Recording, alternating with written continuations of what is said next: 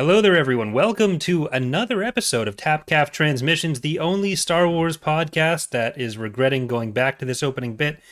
Uh, I'm Corey. Joining me, as always, is Mr. Justin Eckhart's Ladder. How are you doing tonight, Justin? Usually, you don't regret the things you say to me until the next morning, but this time you regretted it halfway through the sentence, Corey. Okay, so I, I did come clean with you this week about something that's been bothering me for a while. Uh, do should we open by me coming clean on that here in the public forum? I don't know if we talked about about this on the podcast before. But, yeah, go for uh, it. Go for it. Uh, well, do you want to set up the controversy first? I don't even remember the controversy. okay, well the the whole issue, which I think came up on the podcast at least a few times, was whether victory celebration or oh Yub yeah, yeah, yeah, yeah, yeah. No, okay, sorry. Continue. And Eck is a, a noted victory celebration stand. So these are the the two. That's not going far enough. Okay, I'm so an, I'm anti Yub Nub. Okay, well I'm getting there, but these are the two songs that are at the end of Return of the Jedi. The I, I guess the original One's version. song, the other is a little fucking collection of. Great podcast audio, but Great yeah. Job, so John Williams. Yub Nub is at the end of the original release of Star Wars. Is the la- is the, end, the last song of the movies? He was he just wanted to get home at that point. Yeah. But, Yub uh, Nub. Yub Nub. Yeah. Dub, dub, dum, dun, dun, dun, dun, dun, dun. Right, no, That's actually, uh, I'm kind of turning around on it now, kind of. yeah, yeah so Victory anyway, Celebration is the much better one that's at the end of these special editions. And Justin has been long on the strongly anti Yub Nub train, but people in chat or people on the internet would try to gaslight him into thinking Yub Nub was better. And for a mm-hmm. while, I told him that I too thought Yub Nub was much better, but then I was editing a clip a few days ago, so I had to listen to both, and I'm like, oh, this is this is trash. I can't keep living this lie. So, okay, I'm glad. I'm glad you got that off your chest. Um, you've you've resecured your way into into heaven now. Mm-hmm. So congratulations. Yeah, right, well, that's how that works. The actual topic of tonight, which isn't important anymore, but we're going to be talking about Andor episodes four and five. Uh, we talked about episode four a little bit last week. Uh, this will be full spoilers, full episode. So if you haven't seen Andor episodes four or five and you don't want to be spoiled on anything, uh, then don't listen to this yet. Come back later. Thankfully, it's I don't I don't how would I, how would you spoil Andor episode four and five? uh, they're planning the the heist on the on the dam, and Mon Mothma has a daughter. Yeah. Yeah. There okay. Fair enough. It spoils. Yeah. yeah. A daughter who doesn't so, like her very much. Yeah. So Andor's episode, Andor episode four and five. Um, let's just start off general impressions. Corey, well, do, do, we have any any news first? I don't think oh, anything yeah. has come out. There's mm. been like a Tales of the Jedi poster confirming that it's coming out on the 26th. I think. Uh, I think it's the 26th. Don't quote me on that. Oh, I got something I kind of want to talk about a little bit. All right. And one of my week, one of my prior battles. But yeah, go ahead. Next week we will be talking about Star by Star. It's a chonky one, so you might want to start reading immediately if you're gonna keep up on that. And we will have special guest Ilkin from Kings and Generals once again for our Star by Star breakdown. But go ahead. What do you? Yeah. Okay. So I mentioned this a while ago. How I got into a fight well, a spat online over Star Wars calendaring. Remember that? Yep. My take on the and this ridiculous take that zero BBY and zero ABY are one calendar year with the Battle of Yavin taking place. They said it took place like four months through it for some reason. Um, as if all of these times actually existed, and they decided that the thing that the calendar is based around would take place four months through the 12 month year. Right. Anyway, um, you guys may or may not remember that, but anyway, that was my argument has always been no, that's garbage. Um, you know, it's the zero point. You know, it's the epoch. So once you know, one year after is a year, and then you know it's straight like that. Anyway, there's a new book coming out called Star Wars Timelines, and I've been very eagerly anticipating this book, which comes out in January. Because I figured it might finally, you know, Jason Fry is writing it, I believe. Um, I figured it might t- touch on this issue a little bit. And when checking some preview pages, I found, in fact, that although it doesn't address this quite as I would have hoped. Um, it does uh, it does kind of take a stance. So in Star Wars canon now, and for those who don't know, BBY and ABY means before the Battle of Yavin. No, Andor didn't explain it. We're not explaining it. Okay, fair enough. We're not explaining it. Anyway, it's changed now, apparently. So the year before the Battle of Yavin is now one BBY. There's no zero BBY anymore, which I think makes complete sense. And the year after the Battle of Yavin is zero ABY, and then the when once you hit a year, it goes over to one ABY. So there's no longer a zero BBY in Star Wars canon, and I think that makes a lot of sense. Wow, they killed an entire year. That's ridiculous. Or an entire three months, if you believe that theory. But yeah, for me, this is the most sensible way to have it, right? Because for one, it's not an in universe calendar system. It's something that we use. It was based on originally the Star Wars books. And I think I have one right here that has it. I think I got Edge of Victory Conquest, which uh, I think has it. Yeah. So as you can see in the original books, it didn't say, it didn't originally say BBY, ABY. It would say 77 years after, or not 77 years after, 77 years seven or 11 that's an 11 i was to say what happened 77 years after new hope? It says 11 years after new hope. So it used to be after star wars or before star wars. It moved over to aby and bby um, to give it i guess greater context.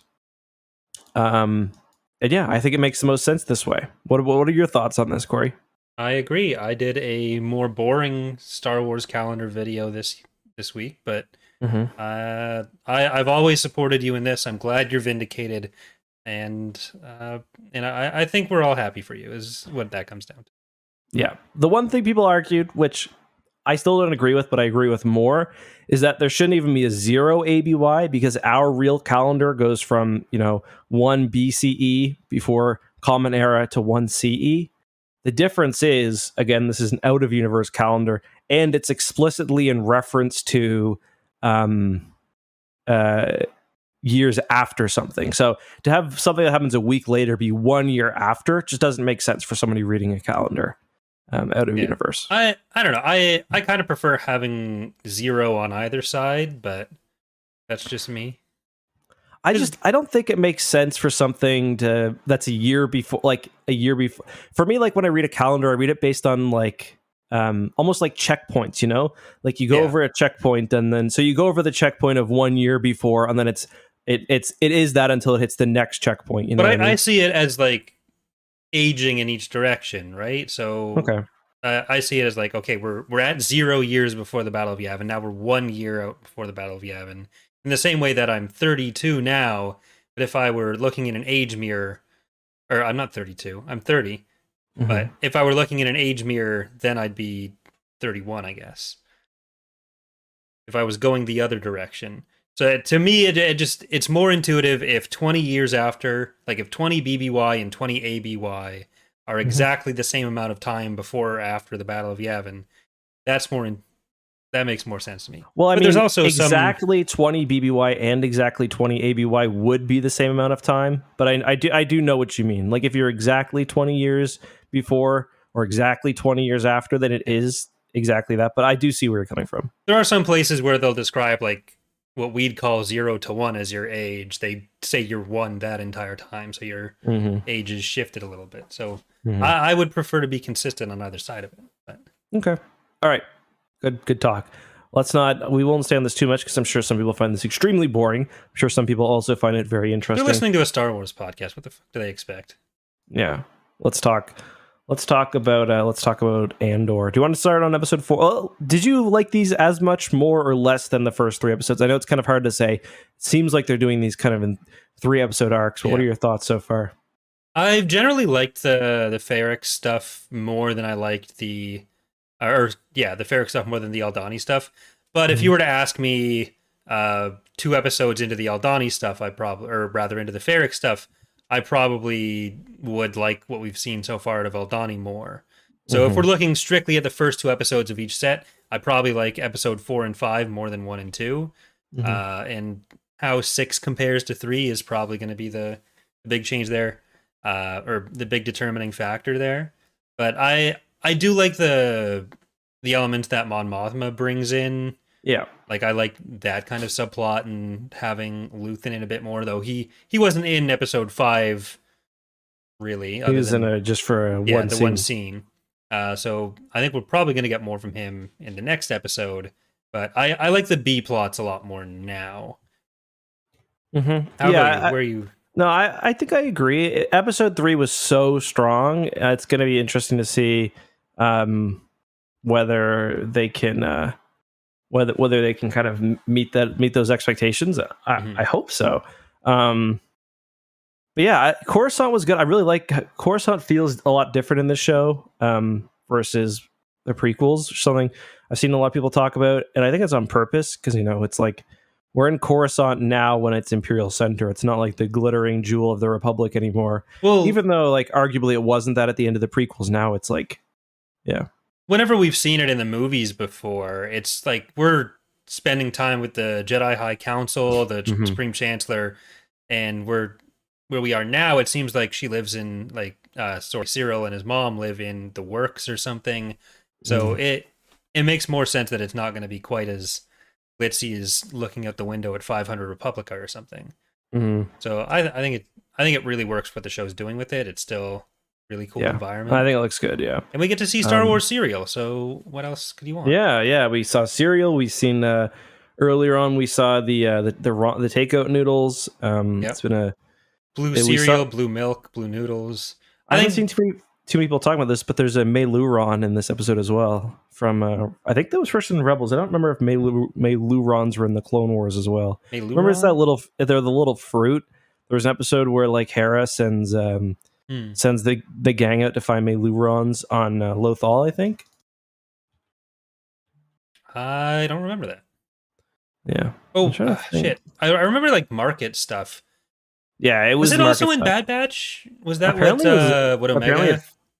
Uh, yeah, I, th- I, think it was in Bad Batch. Apparently, it actually came from. Uh, I'm on the Wikipedia page. Apparently, it was in Wedge's Gamble as well. So, Damn. all right, yeah. we got to do a reread of Wedge's Gamble now. Yeah, I, I would. I would be happy to. Right, who's but, gonna uh, get to the clip first? well, I, I, I was thinking about doing one on Meiloorun. I'm like, are people gonna care about that? I don't know. Maybe, but um. See, my I, I try to ask my that myself that question, but then I'm so off on everything. I just do it anyways. And sometimes mm. the shit that I think is going to be, no one's going to care about this, but then everyone does. And then the stuff mm-hmm. that I think, oh, everyone's going to love this, then mm-hmm. no one does. So, like, people so didn't want to learn about R2's girlfriend. Yeah, I thought that one would do well. Me too, especially because I blurred the thumbnail a bit. It was suggestive. Was that from the uh, the Great Heap? Yeah, where they've got the uh, the droid uh, harem. The harem. Yeah, yeah. I've been trying to watch droids and Ewoks jerking each other's little fucking with their what are they called? Yeah. Those little hands they got. The, the yeah. grappling arm or not grappling arm, the interface arm. Yeah, yeah. I I did a video a while ago on I think it was on the Great Heap. So I was just like, I'm gonna sit down and just watch it. Yeah, and I don't regret it. I can't like I like droids a lot more than Ewoks. I don't know if that's a if that's a hot take, but Ewoks no, I don't think so. Almost unwatchable droids you can kind of appreciate for the it, it's just silly enough but it's it's got a bit more to it it's got a wings in it it's got you know i agree ewoks also has if you're listening right now ewoks has also one of the strangest theme songs of all time yeah you ever you ever heard it before it's like it, uh, it was stuck in my head for about three months and it's just left no no dude, no dude, stop stop okay. it stop it I, no, it it just left, and I I can't remember it right now. And as soon as I remember it, I'm gonna go, go back. E, e, e, Stop it! I swear to God, I will hang up this call right now. Do, oh yeah. no, it's coming back. it's God, damn that was enough to do it. uh, stop it, please. It, I can come back from this still. Please don't do it anymore. Dude, dude, dude, Andor, Andor, Andor, Andor. Uh, they've got fruit. They've got blue cereal, blue milk. There was blue milk and non-blue milk in this one from the Dreis. There was de- there was depression, which was cool. Yeah. Glad that's canon now. Is this going to be like the the whole breast article on Wikipedia as well, where it's depression and appears in Andor yeah. episode five? Uh, star by Any, star traitor. Anything with art, or anything with C three PO. No, that's the anxiety article. I, I, think I think uh, C three PO is a little bit depressed. I'd say often he is like not when he's like. I think most of his time on in the prequels he was probably pretty happy. Like if I if I go to Wikipedia right now and I look for alcoholism, does that exist? Nope. God, why why is breast still the top trend? It's always the top trending search in Wikipedia. It's breast, Thrawn, Andor, Revan, Darth Vader, Yoda, Sith, and Darth. Those are, are you sure top. you're not looking at the others like you also viewed? No, I'm looking at top trending searches in oh. Wikipedia. Oh. Okay. Oh, that's because I see Luthen, Monmouth, Mothma, Kenari, and Scarif for some reason. Well, that's uh, I'm on the like the search page. Ah, uh, okay. Not top trending pages, top trending searches. So people people be looking up titties basically. Yeah, maybe by my referencing it like five minutes before or five seconds before, enough people went and searched it up to to skew that. But I don't know. I don't, I don't know about that. I don't think we have quite that that reach yet. No. But the how have you been feeling about uh Syril here? Do you do you any ideas, any theories on uh which which character Uncle Harlow is going to turn out to be? I mean, I definitely thought he was somebody in the Empire for sure. Um, but I don't know. I kind of I expected Syril to be kind of born and raised in this corporate uh, kind of system. So his mom being on Coruscant was a bit of a surprise to me and I'm kind of I'm kind of not sure. Um, but yeah, I think if anything, Harlow might be he could be. Someone was like maybe he's like the used car salesman in the family, but I yeah. think he's probably someone who actually has a little bit of power. But I don't know. What are your thoughts? I so I got the feeling that like his family probably moved to Coruscant. Mm-hmm. Like his mom, maybe his uncle was there for some other posting before maybe came mm up in the Clone Wars or something, and then she moved in there, and that's I mean, why they're that's, so gung ho on fair. the Empire. That makes um, sense. But because she's got a pretty decent apartment as well. I mean, yeah. considering like how bad it could be on Coruscant, you know, she's probably pretty. Yeah, I I got the feeling that they were in kind of the government housing kind of situation. I mean, I don't know. Like they could see the sun, um, which like occasionally at least. I think that means they're at least like i don't think they're rich or well off or uh, maybe like lower middle class. Like they're not in like the coruscanti slums like yeah. you know what i mean? I mean the part of the problem is we have literally no frame of reference for what a normal person's house looks like in star wars especially on one of these kinds of planets. Like we have yeah, outer you, rim yes but like core Dantooine, world, where it's giant uh Dan- we got Dantooine where it's a giant like estate for each of the families and then you have um, Kyle Katarn's. It's a hole in the desert. Yeah, and then Kyle Katarn's father's house, which is massive enough that there's a whole level. Um, so in Dark Forces too. So I don't know. And anytime they said, anytime they said Uncle Harlow, I just kept thinking of Uncle Haako, as if Rune Haako was the was the uncle. like I didn't know he made it off Mustafar. Good for him. for whatever reason, whenever they say Uncle Harlow, I've been picturing Dex. He's gonna would, he's getting a job at Dex's diner. That would be epic, right next to the uh the, the skater lady and the server droid. Well, his so what happened is the server droid was actually his mom's like his grandparents' droid growing up. So his mom thinks of her as her sister, and then mm-hmm. Dex married that droid, making him making Dex Syril's uncle. I think I cracked it. I think you cracked it. Did you know the waitress at Dex's Diner's name is Hermione or Hermione uh, from Harry Potter? That. Yeah, the blonde one. Like I think she skates around. I can't remember, but uh, you might be thinking of Rosie from uh, the Jetsons. Uh, maybe no. I mean, no, not thinking of Rosie from the Jetsons. As you often do.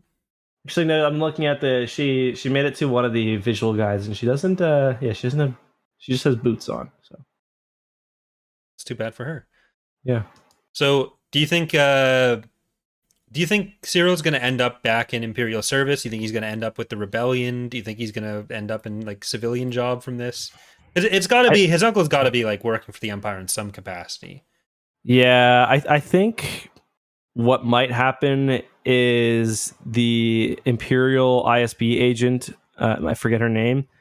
I think that she's going to continue kind of trying to get her claws into the situation, and she might somehow find him, like that he has firsthand knowledge, or she might read the reports or something and be like, "Hey, like maybe there's more to it." And I do think it's funny how everyone's like, "Oh, the, they never seen the Empire so competent," when like they're not competent at all here. Like in a way, like on the ground, sure, but the ISB is completely ignoring the fact that there actually is a rebellion coming. Yeah. Um, yeah. Yeah, so you, are thinking that Deidre is going to Dedra, find yeah. Syril and kind of appeal to his, uh, I guess, his idealistic belief in the Empire and get mm-hmm. him on board him in this. Like, yeah, I, I, can't see Uncle Harlo so. not being Imperial in some way, like getting him back yeah, in the power structure there.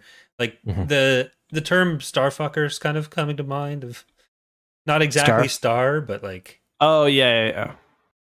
Where it, it's more like power cog, instead of star. cog fucker? Yeah exactly. Yeah. Yeah. Yeah. I can see it. The kind of like Mon Mothma's husband. Yeah. Do you think is he just like a stay at home dad or because initially I thought when in episode three I was like okay or no it was episode four rather. I was like, it seems to me like he kind of could be integrated into the empire himself. But now it just kind of seems like he's a member of like high society. Yeah, it, I think his position is more just consort, like Social senator or, consort, yeah. where Chandrila seems to be like a very traditional hierarchical kind of situation where mm. Mon Mothma's appointment as senator either came from her background or comes with some other expectations mm-hmm. about how they operate that in mm-hmm. almost mm-hmm. royal family esque way. And then Perrin, because they, they got married super young, like 16, I think, in their weird Chandrilan customs of arranged yeah, I saw that, that yep. happened right away. So, uh, so yeah, it seems like he's just he's his job is doing functionary stuff uh, just being at those events, and he likes the company. So, mm-hmm. yeah, company being Sly Moore and Ars Dangor. Yeah, kind of a shame we missed out on that uh, dinner party, uh, but it looks like we've got another one coming up anyway. Um, did we miss it? Did it? Did they say it? Yeah, it happened. happened. It oh, happened. Damn. Yeah, I missed that. Yeah, so did I. I mentioned it in my review, and a bunch of people commented, but I wasn't super excited anyway because I, I, think we knew there was going to be Sly Moore there, and uh, what's his name, um, Mas Amedda. But oh yeah, Ars Dangor rather. Was Mas too? Maybe I think she said the Grand Vizier, which I think is. Uh, no, it was something about. She did mention something about the Grand Vizier. Uh, oh, sorry, Grand Vizier, but uh, I don't. Oh, think, is that how you say it? Vizier? That's how she said it. I think. Oh, okay. But it was more like Vizier. that. But it yeah. is. Uh, don't let Mon Mothma tell you otherwise. But I, I there was something mentioned about it, but I don't think it was that he'd be there. Mm-hmm. Yeah. Okay. Anyway, I wasn't that excited because you could see the guest list and people people did their thing and they were all just basically crew members for the names. Okay. So like seeing Sly Moore like kind of cool, but like I, I don't know. well, even if uh even if the guest list was just crew members on that, there they could have had different characters in the actual scene. Normally yeah. they wouldn't do that, but yeah, that's true. but that now so means all those people are made. So, so there's Wikipedia or Wikipedia articles for all of them. I'm sure now. Mm-hmm. Yeah. How do you feel about the fact that Mon keeps getting used as like a, a, name on its own? I've never been comfortable with that, with people calling her Mon. It has to be Mon Mothma. Everybody in that whole scene in Revenge of the or Return of the Jedi to me was always just so weird. Um, like the, the, like the for one, I always saw the Mon Calamari as looking like old men because they wear those like especially because of like the striped pants that they're wearing and like there's just something about Admiral Ackbar in the I'm just trying to look up a picture see exactly. So yeah, there's something about Admiral Ackbar in the original movie that just screams like I'm a 70 year old man. Um, yeah, it's the the loose jowls that's probably it too. And it's just like I don't know. It's just like the, the like the, the hospital white he's wearing. I don't know, but um, it's I, I honestly kind of felt like there was always something really cool and weird about all the alliance people. Uh, there's like also lots of aliens. You can see like the Dressellians and others. Uh, oh, it's also Admiral Ackbar's chair as well.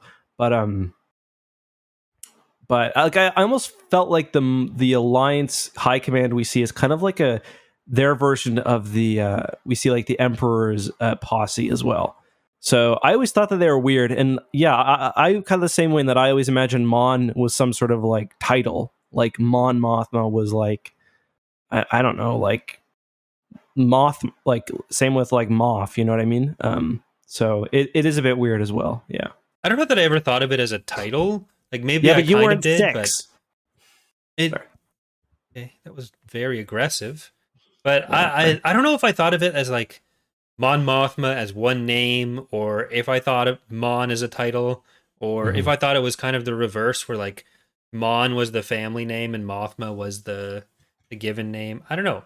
It, I could I could I don't think I could even get behind people calling her Mothma. It has to be Mon Mothma. It bothers me when that happens in the books bothers me in the shows. If she says it, it's going to bother me. The subtitles do it, it bothers me. Mm-hmm. Maybe that's why Mon Mothma, Mon Calamari, they all got along. I've solved it, it once again. They did a great job with the casting, Genevieve O'Reilly, especially yeah. considering she's originally cast eight or what twenty almost almost. I mean, she probably was cast like nearly twenty years ago. Yeah. The movie came out in two thousand and five. I mean, she was probably cast in like two thousand and whenever. So they got lucky with her. Um, yeah. But I guess I guess the age pretty much works out the same as well. So, um, I mean, not quite. She's aged more in real life than she has yeah. in, but yeah. But I mean, once you have Andor already, what do you? Yeah, she was also made to look Everyone's older. Ages are just out the window. Yeah, did we talk about that? There's some fuckery going on with Andor's age as well. Because at first it seemed like they retconned his age. Now, I mean, it's hard to tell because he also seems to be lying quite a bit. yeah, I mean, one line did kind of stand out to me in this episode where mm-hmm. I think it was Skeen that told him like the like made a mention of the kids as in the other people that are with them, like mm. Nemik and uh if Andor, it, like Cassian, isn't supposed to be that old under any timeline, really. Like it seemed like they were going more writing that line based off Diego Luna's actual age rather than Andor's age, but that that his age is up in the air either way. Well, I mean, the only thing we know for for certain is that the the shots where he goes into the cruiser, the down ship, take place before the Clone Wars. Yeah, uh, probably a year or two before the Clone Wars mm-hmm. um, which is 22 at BBY.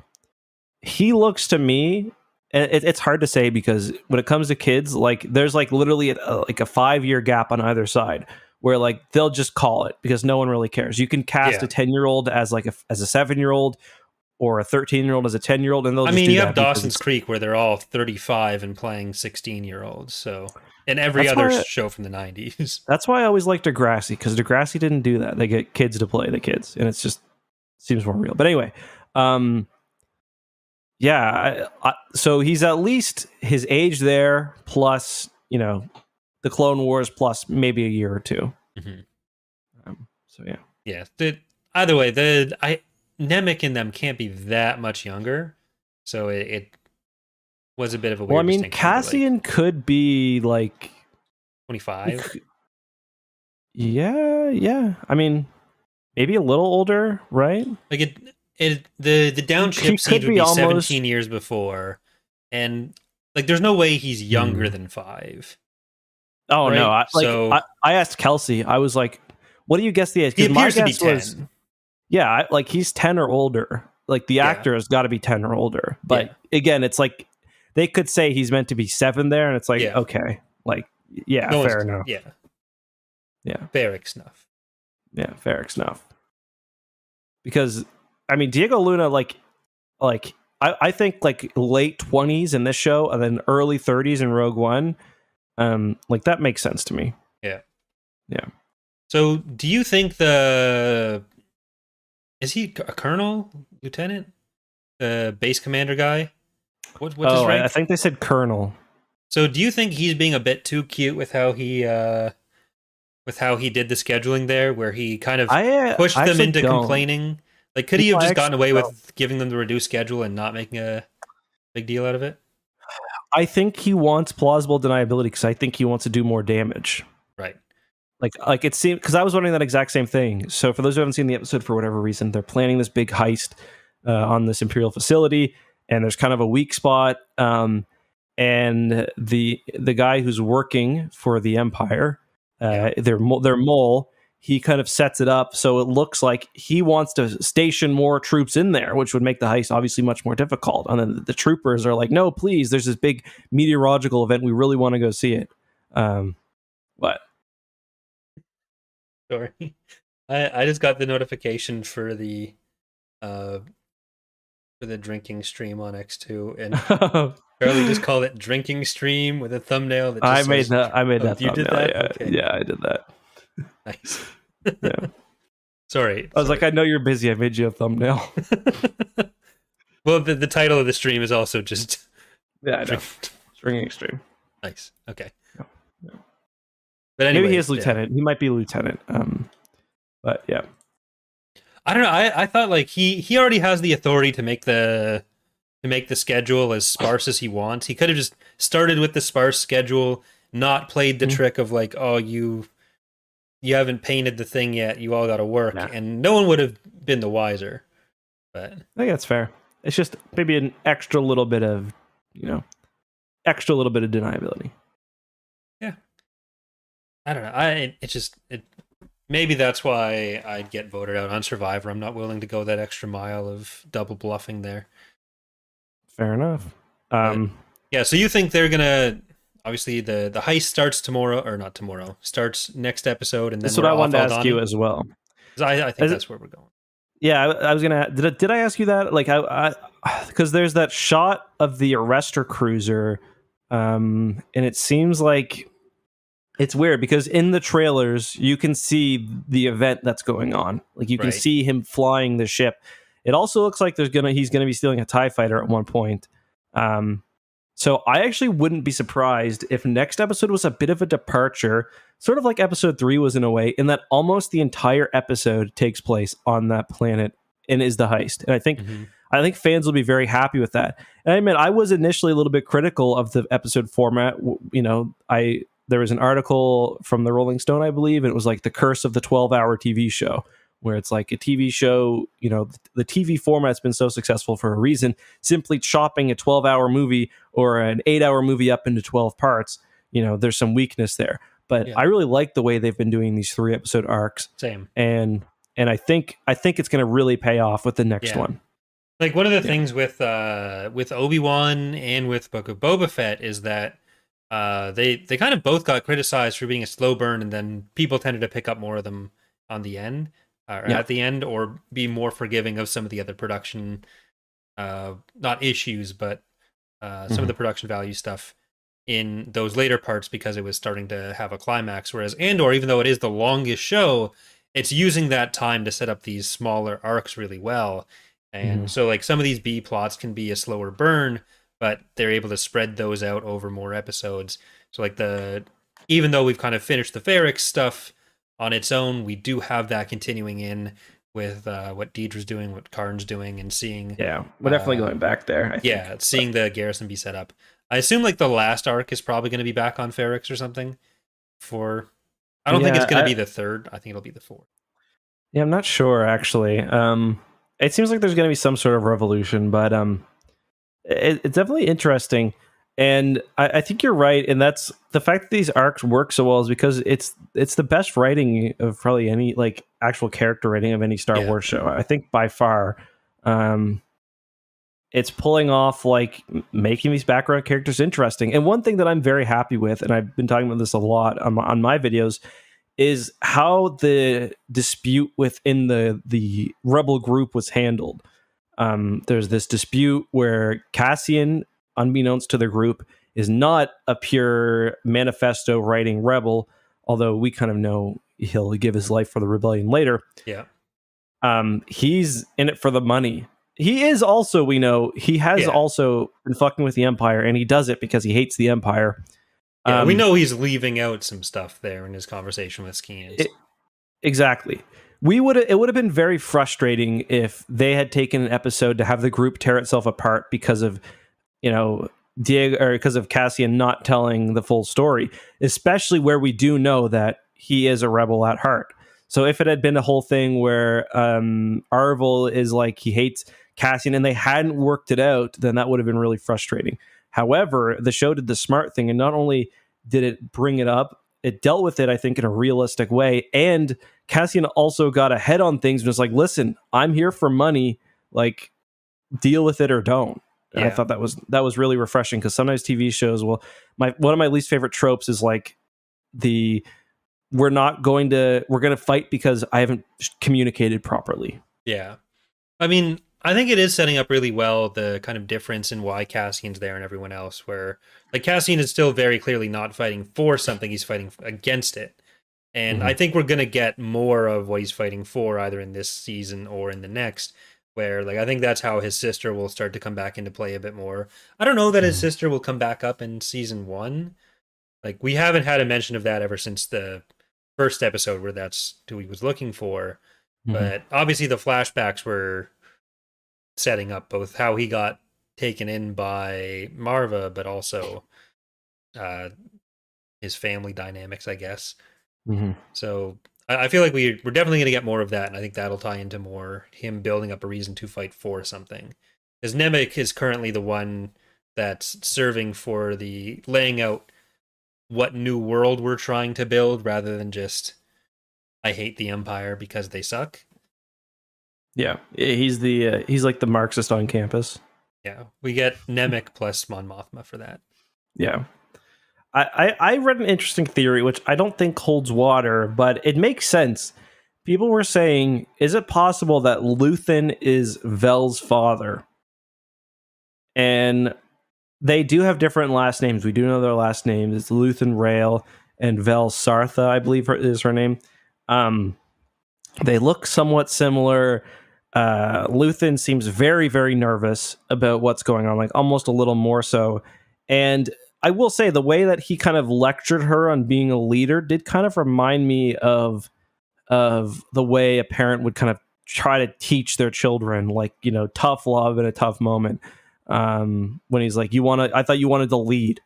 Uh, I don't think that's the case, but I thought it was an interesting uh, yeah, theory. I, I I don't think it I don't think that's true. I don't, I don't think. I think that would have been hinted at a bit more strongly in his scenes with Mon Mothma about what's at risk and everything.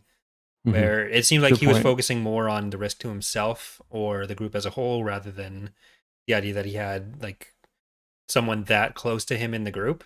And mm-hmm. like I I think part of that just comes from any new character being introduced being like theorized that they're related to anyone else in any way. Like I saw Vel as Luthen's daughter. I saw Vel as Mon Mothma and Perrin's daughter being thrown around, which that one made less sense to me. Yeah. But yeah.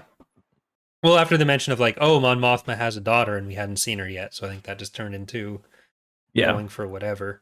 Uh, um, someone in chat I says, can you also talk about Vel and Cinta? It's just like that's the case where like there's not really a fan theory here. The show says they're banging pretty much like they're in some relationship they're sharing does he say sharing blankets and then yeah know, if you're if you're wondering what her situation is there she's already sharing a blanket or whatever if that's what you're thinking yeah she's already sharing and, a blanket if that's what you're thinking and when Vel, I don't think I don't think they're asking what they're up to like sexually. I think oh, what they're what they're yeah, doing they're not for the plan. The strike team.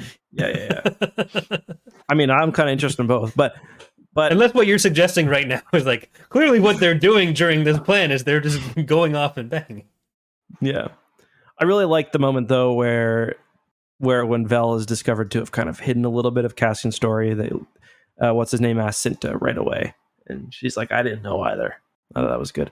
But uh, yeah, I, I'm am i am kind of curious about what they could be doing. Um, I think it's possible that they are trying to destroy the uh, the thing we saw some like I forget where we see imagery of it being destroyed. Um, I forget there was something, but maybe it was like a hologram. I don't know. I think it's possible they're trying to set charges or something, or I, I don't know. Yeah. Yeah, I, I, I assumed they were scouting, but uh, maybe we'll get more explicit thing with that. Mm-hmm. Yeah. It's unclear yet. Well, it says the I I think it's don't they say we'll meet you afterwards, like after the mission? I thought they, they had a thing to do.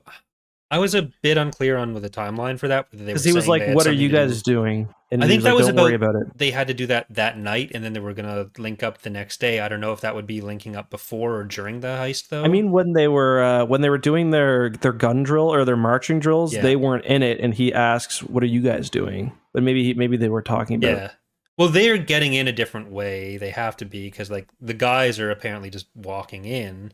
So. Well, yeah, they're going to be recruits, and we yeah. can actually see a little bit of that in one of the trailers. I'm trying to pull it open now, but one of the trailers does show Cassian and them kind of standing um, with Imperial stuff on. I'm just looking. Yeah, I mean, Cassian said that was his strategy for doing any of this. Like, he's the one who walk told right Luthen, in, yeah.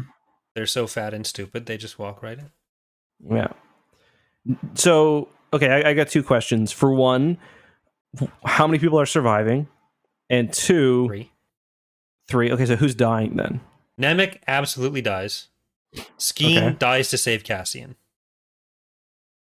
Okay. I might have his name wrong. Do I have his name wrong? Is it Skeen or is it something else? Um, it's no, it's Skeen. It's Arvel Skeen. Okay. Yeah. I think um, okay. I think he probably dies to save Cassian. I don't think there's any chance that Nemik gets out alive because like the young idealist has to die. Uh, I I think Cinta and Vel survive. I think there's a very, very real chance it's only Cassian getting out. Um, mm. and like, like I, I think there might be the opportunity because I'm, I'm just kind of looking at the trailers now, and it's kind of interesting to look at the trailers and see like, okay, what's missing and what's left. Like I'm looking at the first, uh, uh like, like I'm thinking maybe there's an opportunity because we see there's a shot where Cassian's getting in a TIE fighter and you can see the sky is all like the, the events beginning. I'm kind of wondering whether he has the opportunity to escape by himself or take the harder opportunity to escape with the uh, with the the information. He chooses the information. But I'm also looking at the, the the official trailer and there is a scene where you can see him and the four guys uh, standing with uniform on and obviously the women aren't there. So well, Cinta and Vel have to be alive at least long enough to get married. Because we know that? what happens to Cinta afterwards. What's that? They get married, and then Cinta becomes Cinta Vel. Know where I'm going with this? We've seen another show with someone who marries a Cinta Vel after the fact. No, I. She becomes the new canon version of Sintas Vel, Boba Fett's wife. Okay. You you took me somewhere I wasn't expecting. I'll admit. I'm just I'm looking at the the trailers and there's some interesting stuff in here. Like we're I see uh there's also a shot of Meero, Debra, uh, D it's Dedra, right? Dedra, yeah. Yeah, there's a shot of her on Ferrix with Death Troopers, and there's more of an Imperial presence. Um, there's like actually stormtroopers walking by, or actually they're clone troopers walking by, um, which is odd yeah, there's clone troopers walking by. She's got death troopers. Um, I think the death trooper scene that's on Ferrix, right? Yeah, that's isn't that what I said? Sorry. Okay, uh, sorry, I missed you saying that. Yeah, um, I don't pay attention to you that often. It's okay. So yeah, very kind of uh, very curious about kind of where the show is going, and not much, not a lot of hints either.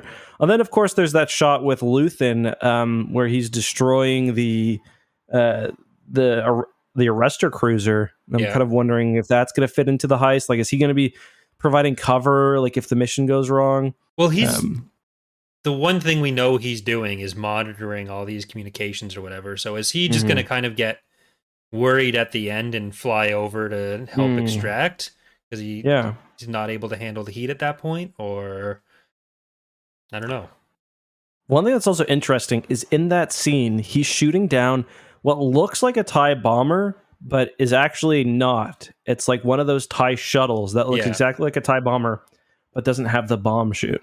Um, so that's interesting. Yeah, the kind that uh, I think that was in our tabletop campaign that Charlie blew up with a with a stick he threw at it. Oh yeah, epic moment. Um, an- another question that kind of came up after this episode: they talk about an imperial. Um, oh, there's more. You can see a bit of the heist at the end of this trailer as well. Anyway, they talk about the an imperial engineering officer going to Ferrix. Do you think that's someone we know? Is that or is that a new character? Uh, imperial engineering officer from Coruscant is what they say. I don't think it'd be an existing character for that. Is there someone you have in mind for it? I mean, Krennic is like the engineering officer, but I believe at one on one opportunity they also describe him as young. I'm not positive on that. But Krennic um, would already be involved with the Death Star, right? Like he that's kind of his deal. And we know that the Death Star stuff is already going on and they've mentioned Scarif. So I don't yes. think Krennic would be pulled away for that. That's a good point, but I mean he would be an engineering officer. Like that he would, would be his kind he, of it feels like they're talking about like a much lower rank person than Krennic. I agree. I agree. Super uh, high up there. Yeah, I mean, unless there's something else going on on Aldhani, like it could be, uh, like that. That could be because they talk about how it's kind of in the middle of nowhere and close to everything. Like maybe right. it's a maybe they're using it to ship parts for the Death Star or something. Um, I mean, again, I I don't think it is Krennic, but I wouldn't be shocked uh, it could also be uh, Galen Erso too, but again, I don't think that's I don't think that's likely. I think that's less likely. Yeah. Um, I don't know. It, it to me it'd feel like unless they clarify a bit more on what's going on and why it's important, that if it were gay, like it has to be something very important if it's Galen or Krennic, especially Krennic. Well, and, I just think the fact that they've met, like they're hinting at this and I think it's important because they also show the engineering shuttle actually arrive too. Did you catch that? Yeah. Yeah, you can see it. Now it's not uh it's another point against Krennic is it's not Krennic's special shuttle type, the uh, the pointy one. It's just a regular lambda, but yeah, like they we know that they were doing the just the inspection though. It it sounds like it's a more routine thing rather than a high level mm-hmm. project thing. Yeah. It doesn't seem like anything that they're building on the planet is that important even if the planet is an important distribution or uh, an important kind of hub. Yeah, no, I, I agree with that. I just want to claim I'm right if it happens. yeah, fair enough. I mean, you uh you were right about Luke, and I thought it would be Cal. So, or no, Did you I, really I think... thought it would. Who did I say? Yeah, Charlie said Cal. Or yeah, Charlie said, say like um... Star Killer. yeah, you probably you probably said. No, I think Killer. I said Ezra. Yeah, I think you said Ezra. Okay. Yeah. I felt really certain it was going to be Luke, but I thought I thought the most likely after Luke was someone we don't know. Yeah. Nope. Hmm. Anything else you want to chat about? No. Um, a really good two good episodes. I'm just trying to think yeah. of other kind of main talking points. If there's well, episode... if uh, if you were to take the series now, assuming episode episode six lives up to episode three, doesn't blow it away, doesn't drop super far beneath it, and that's the end of the season. Where is Andor ranking for you in the pantheon of live action shows so far? Probably right after Mando season one, I think. Because uh, for me, I think my ranking would be Mando season one, Andor very close. I, I think when Andor is actually out, it might beat Mando. But if we were just to end next episode, I think there'd be kind of a lack of payoff. Uh, okay, um, so yeah, um, like assuming that there weren't plot threads somehow hanging because it's obviously a twice as long season, but like the overall quality so far and yeah, I enjoyed the show. See, like I really love the serialized version of Mando where it's like a western. It, yeah, and it's like Adventures of the Week. I, I really love that. So that would be first, and then I think I think this, and then I think Mando season two, and the first three are very, very, very close. Then Book of Boba Fett, and then uh, Kenobi. And if we were to put uh, cartoons in there or animated, I guess uh, I would probably put after Andor Rebels, very, very close, and then after um, Mando season two, maybe after Book of Boba Fett, I'd put Clone Wars which would be Where's controversial. I know. Uh, that's hard. I forgot about Bad Batch. Bad Batch had a better first season than Clone Wars. I don't think. I think Bad Batch is going to be better on a per episode basis. Um, but I think it might not be quite as good overall, if that makes sense. Yeah. Um, so I probably put it below Clone Wars, I guess. Okay. I I think uh Andor for me is solidifying itself in number one.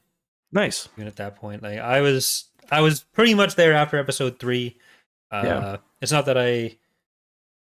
I think the the style of it and the tone of it just I like that more than Mando, That's totally fair. It's they're especially like season one. I think they complement each other so well though. Um, Mando in the show where like they offer pretty much the exact opposite thing, Yeah. but they're both very high quality. Like Mando is like the dialogue not that important. It's a lot about feeling. It's a lot about cool locations and cool Yeah. characters and you know see the underground stuff. It's not meant to be realistic. I think it works out with that. This is the complete opposite. Yeah, and one thing that has kind of annoyed me a little bit is seeing people say like, "Oh, now every Star Wars show, this should be what every Star Wars show is," and I think that's the wrong thing to take away. Like my Agreed. my hope with all the announcements of TV shows that we had back in the day was that we were going to get a bunch of different styles and genres. And uh, I think, like, if you're talking purely quality bar, then sure, I'd love everything to live up to to Andor. But I think Yeah. Mando does that, even if it's not I a show I yeah. like as much as uh, Andor for what it's doing. And I think, like, there's some benefits that Andor has visually from the fact that it is a bit more mundane in what it's showing like the the environments are things that you can film real world a bit more believably and Mm-hmm. i think i mentioned it last time like if if tython wasn't tython then where they filmed tython would have been fine and Man- or andor can get away with that because of these unknown locations but if mando did that for everything then it'd be the same kind of letdown that tython was to me uh Yeah. Yeah. No, I, I agree. I think that's a good point. What I would say again, I don't want every show to be like this, but I would I would like if there was always a show, always a show like this. You know what I mean? Like after, I want there to be another Andor after Andor. Like Right. whether it's Yeah. the exact same, like uh, maybe not you know Rebel era spies, but like something like this. Like I think the Rogue the the um, Rogue Squadron show having a tone like this could be really interesting. And a lot different than what people are expecting, which is you Yeah. know like a bombastic fighter uh, movie. Yeah, and I think like uh, Mando and Book of Boba Fett, even though they're kind of running concurrently with each other and are a bit more tied in, do show that Mhm. they're willing to go back to the same style for a show, uh, like once one isn't going on. And Yeah. same thing with like Rebels, Clone Wars, Tales of the Jedi, Bad Batch. I think those are all kind of in the same family, even if there's some differences there. Uh, I just don't want everything to be on and being the same thing. Totally agree. Yeah, totally agree. I don't know where I'd put Kenobi in with all that. I almost feel like it's kind of the it is to Andor what Book of Boba Fett is to Mando, where it's a bit more in the same style but not executed quite as well. Yeah, I, I agree with that. Kind of funny you mentioned Book of Boba because I've been rewatching it, and I feel like the first three episodes of Book of Boba are exceptionally well um, executed. Actually, um, I mean there are issues, maybe too much in the way of flashbacks, but like I thought they did great, especially the the the the one with the train heist, and then. I, I think they almost tried to do too much, where they, they went too too much Mando, and you know there was just not a long enough season to justify moving away for that long. But uh, when it comes to Kenobi, yeah, I, I agree. Where definitely tried to take this tone. Um, I think in Book of Boba Fett, the issue was more with story, where that was kind of a little bit missing. In Kenobi, it was just kind of, for me, it felt like it was just execution overall. Yeah. Uh okay, I think that's that's uh gonna cover episodes four and five, I think. Anything else you want to get to before we get to questions? We're living in. It's very exciting to have a Star Wars show this good come out. I feel like this this is the show. This and Mando season one are the two shows for me that have really justified kind of the prom or fulfilled the promise of Star Wars on TV. And Yeah. Mando season two was was great as well. And Rebels. I mean, those are all good. Yeah, and Rebels. And Kenobi was okay. but Boba Fett was okay. Yeah. Uh, Clone Wars 2003 is getting no love. Oh, and droids. We already talked about that today. Ewoks. Yeah, I all Mm, gems. mm, mm, mm, mm. I swear to God, man. Better fucking stop. All right. Our first question is from Adam, who says, Dark Greetings. Do either of you think it's kind of a waste how Andor is focusing on the ISB but not using Yularen as a character? Or do you think that the ISB members we're getting are only a small part of the leadership? I think it's the latter. I think having yeah. Yularen. I don't even think this is the leadership. Yeah, like it, it seems like a. Well, I think uh, Partagaz is relatively high up, but like the conference room we're seeing isn't the upper management conference room. It's Partagaz no. and his subordinates in a smaller area. Yeah. I think uh, Partagaz probably has like 10 meetings with people like that a day. Like yeah. these are like se- this is like sector 1A like 13C and like, you know, he's got to lecture these people cuz otherwise there's no real way to explain why, you know, this this one incident is, you know, worthy of yeah. like, like I feel like there's probably other sorry, go ahead. He mentions that other guy Evan, the one who went to Ferrix as having like mm. six sectors or systems under his control and mm-hmm. there's mm-hmm. if it's sectors there's thousands of sectors yeah so that like that kind of gives you a sense and it seems like he's one of the, the higher ranking ones in that room so that should give an idea of like how small scale that is and i feel like if Yularen was there it'd be in the category of like unnecessary cameos where a character's just there and makes the galaxy feel small whereas like mon mm-hmm. mothma it makes sense that mon mothma is the person there for mon mothma's plot uh, rather than trying to cover the entire galaxy and everything right so I'm happier yeah. without him. Yeah, I do love it. I I really like Gil. I think he's an interesting character, but I agree. I wouldn't be opposed to him like showing up in some capacity later, but having him play such an active role uh, and being like the in the position Partagaz is in, I, I don't think mm-hmm. that would be necessary. Yeah, especially where Dedra is like she they say she's been there for a year. Like she's pretty green, so it wouldn't make sense yeah. to have such a high ranking ISB agent or officer. Um Uh, and on that, so thank you, Adam. But on a similar note, we have one of the questions from Joel who says something I think about Andor that gets a bit overlooked is the amount of older, experienced officers we see in the Empire dealing with the younger ones. Shows the mm. Empire goes on both in canon and legend, showing how the loss of the Death Star kills off a good chunk of the senior Imperial leadership that gets quickly replaced by the next generation, and how in canon at least the loss of the second Death Star leaves the Empire with nothing more than the radicals and the dregs of their officer corps. Yeah, we're going to talk about that in a few weeks with Lost Stars. So I don't think it's worth talking about that point too much, but it's a, I do like the the different types of Imperials. Like like Dedra is not a Clone Wars Imperial like many of the older ones yeah. are. She's she's brand new. Um, it's interesting. Yeah, we're we're kind of seeing the the divide between the more experienced and the ones that are kind of just getting in. Yeah. Young and idealistic, even if their ideals are kind of questionable. Fashy. Yeah. Uh, next question comes from Christopher, who says One thing I recently came to a realization of through the last episode was how in canon the ISB are basically the space SS and the rebels' main enemies in espionage and intrigue, while the Imperial intelligence is just the flavor fodder. In Legends, it was the complete opposite. How do you feel about the switch? Um, I don't really agree that in Legends it was the complete opposite. Um, like the ISB did have like people think that the ISB is and this is partially because like if you go back to the old Imperial source book, the ISB plays a really big role, and it's well. they just... also said the ISB is really only in the source books, and I guess like in the wider universe that does set it up, but in stories it is a bit more intelligence.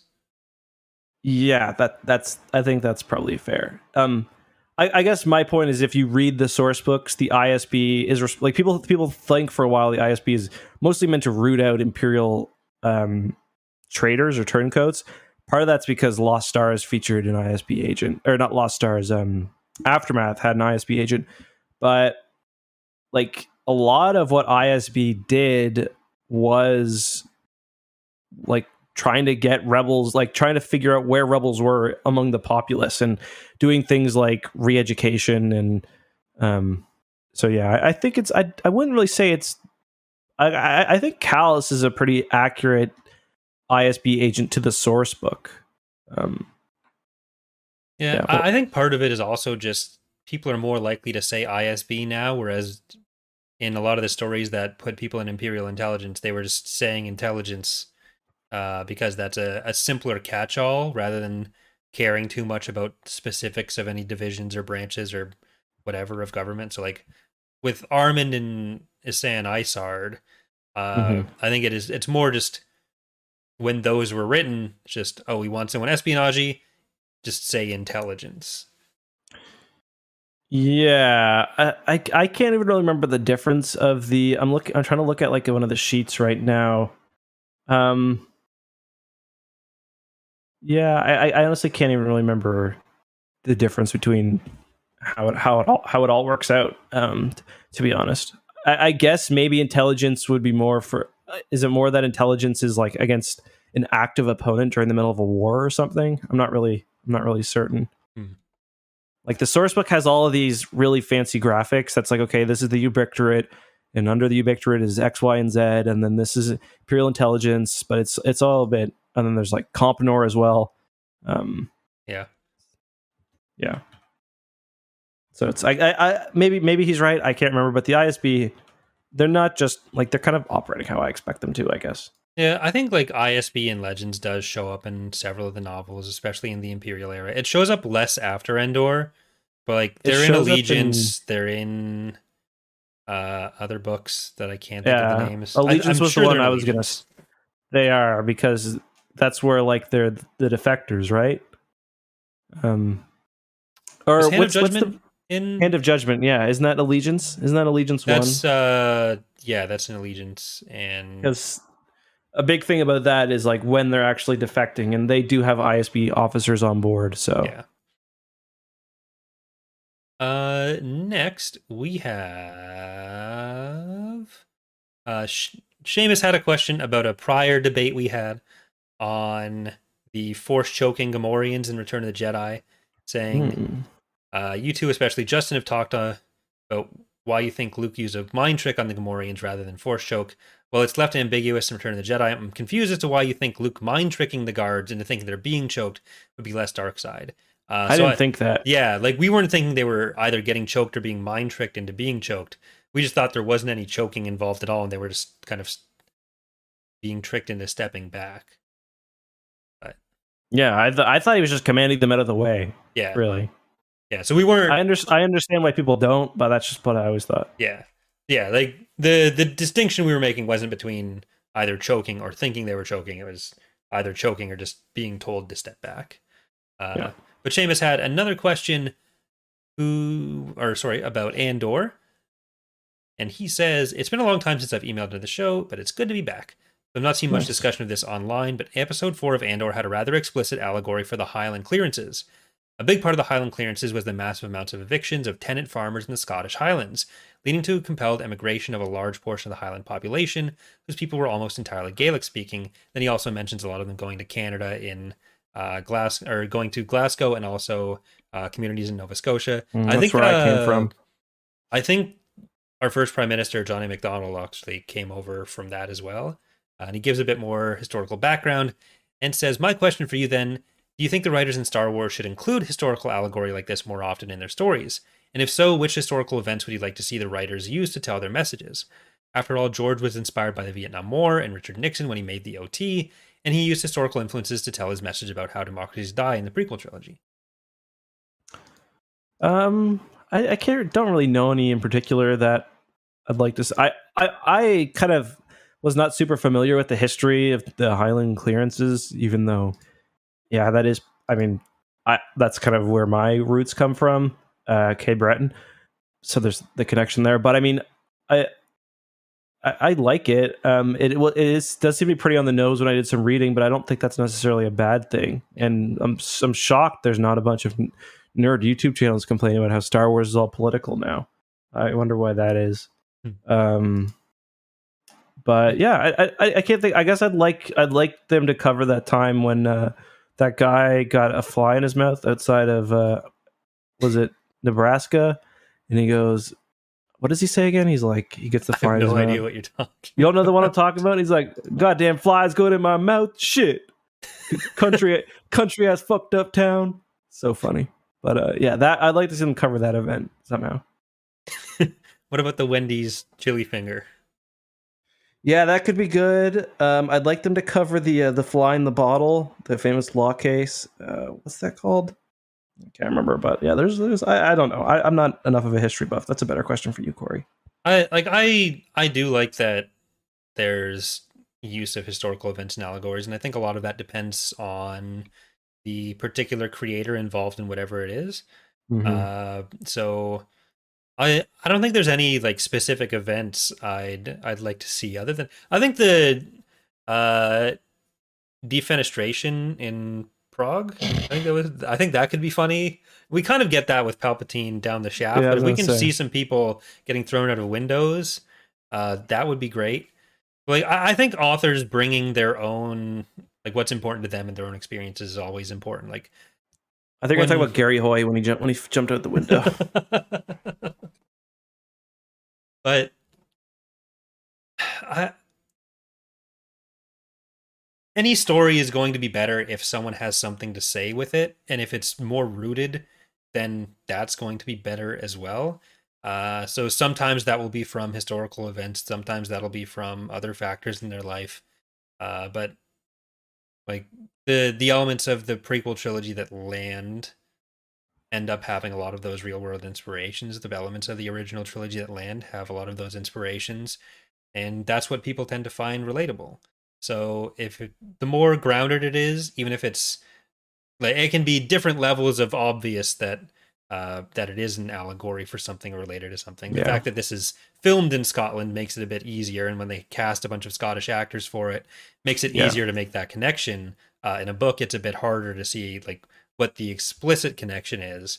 But a lot of those comparisons do exist in Star Wars, whether they're intentional or not. In some cases, like we talked about that a bit in the New Jedi Order, mm-hmm. uh, mm-hmm. where like I was talking about the uh, kind of global political culture at the time or groups within the United States that yeah uh, kind of relate to some of the themes in the NJO and I don't know if that was done intentionally by the authors but there's always going to be those connections. I would like to see um I want to see the the Protestant Reformation of the Jedi. Like like who's like like Martin Luther like putting the the the 95 or how many theses it was on the steps of the Jedi Temple. Like, you like that? He's just Swedish now. well, I was trying to make it like you know, I was trying to throw um, like an apostrophe in his last name, so like L U T H apostrophe R, and it was like Martin with a Y. We're already getting that though. We're already getting Elzar Mann and his liberalization of the Jedi Order. Doesn't work though. No. Like I want, I guess, like I want them. There's a point where like the Jedi completely lost their way, like like without turning into Sith. Like when the Sith weren't there, the Jedi like kind of like we got with the uh, Pius Dea stuff in in Legends, but more than just one entry in the Essential Guide to Warfare. Yeah, I mean, I I, I don't like that you just dismissed Elzar being that out of hand there, but fine. We can argue about it more. On the Elzar's almost never out of hand, if you know what I mean. That's why he wasn't granted the council seat. Mm-hmm. You may sit on this council. Please put on some fucking pants. Sit only on the council, no council members.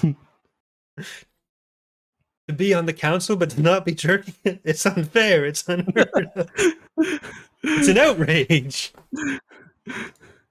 Put your cock away, Master Mann. Obi Wan just shaking his head in the corner. That's not all he's shaking. I saw the funniest post on Reddit where it was like, "Did Obi Wan really have to be standing like this when when Padme when Padme was talking to Anakin? Just he's up on." Not supposed to be choking. We're gonna have such a talking to once you get on this ship. Oh, good stuff. I one thing that's always bothered me with all the Mustafar stuff is like Obi Wan saying, "Well, then you are lost," and it's like he already murdered the fucking group. All the kids, kids, are dead. Wasn't that a big enough sign? Like either way, there's like four Jedi left. So yeah, like what do you fucking mean? Look, we need to come together. We can't be stuck in the past right now. We need to come together to rebuild the order. We can't be playing the blame game. It was five whole minutes ago. Hmm. Yeah. L- live, laugh, love. Well, thank you, Seamus. Our next question comes from Joel. who says Andor lists Alliance is one of the many anti-empire groups operating at this time, along with the partisans and separatists. So my question is, does this mean the Alliance to the Restore the Republic is already a thing, just not officially out in the open, or is it just the secret name of Bail and Mothma's forces? I've seen some hot debate around this topic, and curious mm, to get your good, insights on this. That's a good question. I saw who was it? I think it was eleven thirty eight pointed out too that Alliance is capitalized when they have their toast, which it shouldn't be if. uh or no, sorry, rebellion is capitalized. Yeah. They say for the rebellion when if it's just, you know, the act of rebelling, it shouldn't be. I don't I don't know. That's a good question. I I don't know the timeline of that stuff really. I don't know if Star what Starkiller's been doing. Well, we know where his armor is, so Yeah. Yeah, I, I was kind of unsure on that. I don't know if it's referring to like the actual Rebel Alliance or if there's other like groups that are out there uh, I hope we get a bit of a clarification on that because it. We almost certainly will. With the, I mean, there's definitely some stuff because um, we hear like how Mon Mothma and them are trying to figure out where the money goes. You know what yeah. I mean? There's definitely some activities going on, but how official yeah. any of it is is TBD. Yep, TBD. All right, and finally we have from Michael. Do you think that Rogue One could basically fit in Legends if you assume Galen Erso developed only a part of the plans, and that Scarif is the Toprawa in a Moraband Korriban, Moraband Korriban kind of thing? Uh, is that the place where Kyle Katarn goes in episode level one of Dark Forces? Uh, I think so. It's one of the many sources of Death Star information. I mean, it's not really the same. I can't remember how he gets the Death Star. Like, I've I've played Dark Forces. He kind of just walks in, shoots everyone, yeah. gets it, and leaves on his ship. Um, so it's kind of a different activity. So yeah, and everyone really... died on Scarif. So unless Kyle was not mm. showing properly, I like I don't I don't think any of the major details really fit. Uh, yeah, I think the Death Star plans are also like I, I don't think the mistake is intentional in Legends. Also, the thermal exhaust port. It's just like yeah, you need to exhaust your yeah. your thermals. yeah, I kind of like when it's just a necessary part of the design rather than oh this was put in. But oh well, I like Rogue One enough to forgive it.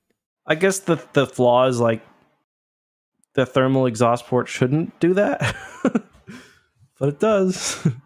well, wild. it should be it should be an exhaust, so it should be pushing out the proton torpedo rather than sucking it in all the way to the core. It's always so weird how it's like just flying and then whoop, it's like, is that supposed to be the targeting computer on the proton torpedo that does that, or? I think that the... I, that's what I've always thought. That's why I thought the yeah. t- computer was necessary. Otherwise, you just down the hole. But oh well. Yeah, I don't know. Maybe there's like a Yuuzhan Vong miniature black hole in there. Uh, and Michael also asks, do you think it's worth to watch Andor for an old canon fan who's mostly disinterested in new canon? Personally, I like the show on its own, and from what I've already watched at least. But it's kind of annoying when you know that this is officially the Rey Skywalker universe and not the one where later EU events like the uh, like the Force Unleashed, Thrawn trilogy, NJO, Legacy of the Force, or Legacy would take place. Uh, I I think that's getting a bit too caught up in like leading to like every detail of that comes later to enjoy the story mm-hmm. for what it is. Uh, like there are plenty of people who dislike the New Jedi Order as much as some people dislike the sequel trilogy or dislike uh, the Swarm War or Legacy of the Force or Fate of the Jedi. And, I hate the Legacy comics. Yeah, and we strongly dislike Legacy, even though that's the culmination of everything. Uh, like that that doesn't hurt my enjoyment of the stuff that happens in the meantime. In the same way that I'm going to die someday, allegedly, uh, and yet I try to enjoy my life while I'm here. So I think you can enjoy the stories for what they are, and maybe that'll give you more of an appreciation for some of the other stuff. Uh, maybe not, but I think you can still enjoy Rogue One or Andor without having to find a way to reverse shoehorn that into Legends to enjoy. Yeah, Rey hasn't been in the show yet, so yet. Yeah, we don't know. Maybe she. I mean, yeah. Andor could is like Andor is a pretty self-contained story right now. A lot of people are comparing it to like an old novel. So well, maybe yeah. maybe Vel is Rey's mother. Or Tim and uh, and Bix are Rey's parents. Ray could be so lucky to have Bix as her mom. Definitely uh, not Tim. yeah, I, I, think I actually did a, a video explicitly on that of like can you enjoy the new stuff if you don't like the sequel trilogy in particular or any other yeah. later element? And I think like largely my answer is usually yes. Yeah. I agree. Uh, but that I think is going to do it for tonight. Yeah, I think that's all I got. Thanks to everyone for tuning in. We really appreciate you guys. Make sure to leave a review on your favorite podcast platform. It really helps us out. That's how new people find the podcast. Rate it five stars. And uh, yeah, thank you. So we will be back again next week, star by star, with Ilkin from Kings and Generals. Uh, same bat time, same bat channel. We'll be doing some Beerio Kart, I think, tonight in about seven mm-hmm. minutes over on youtube.com slash ECKSTOO, as well as twitch.tv slash Corey Loses. Thanks again for watching, and remember, live long and prosper.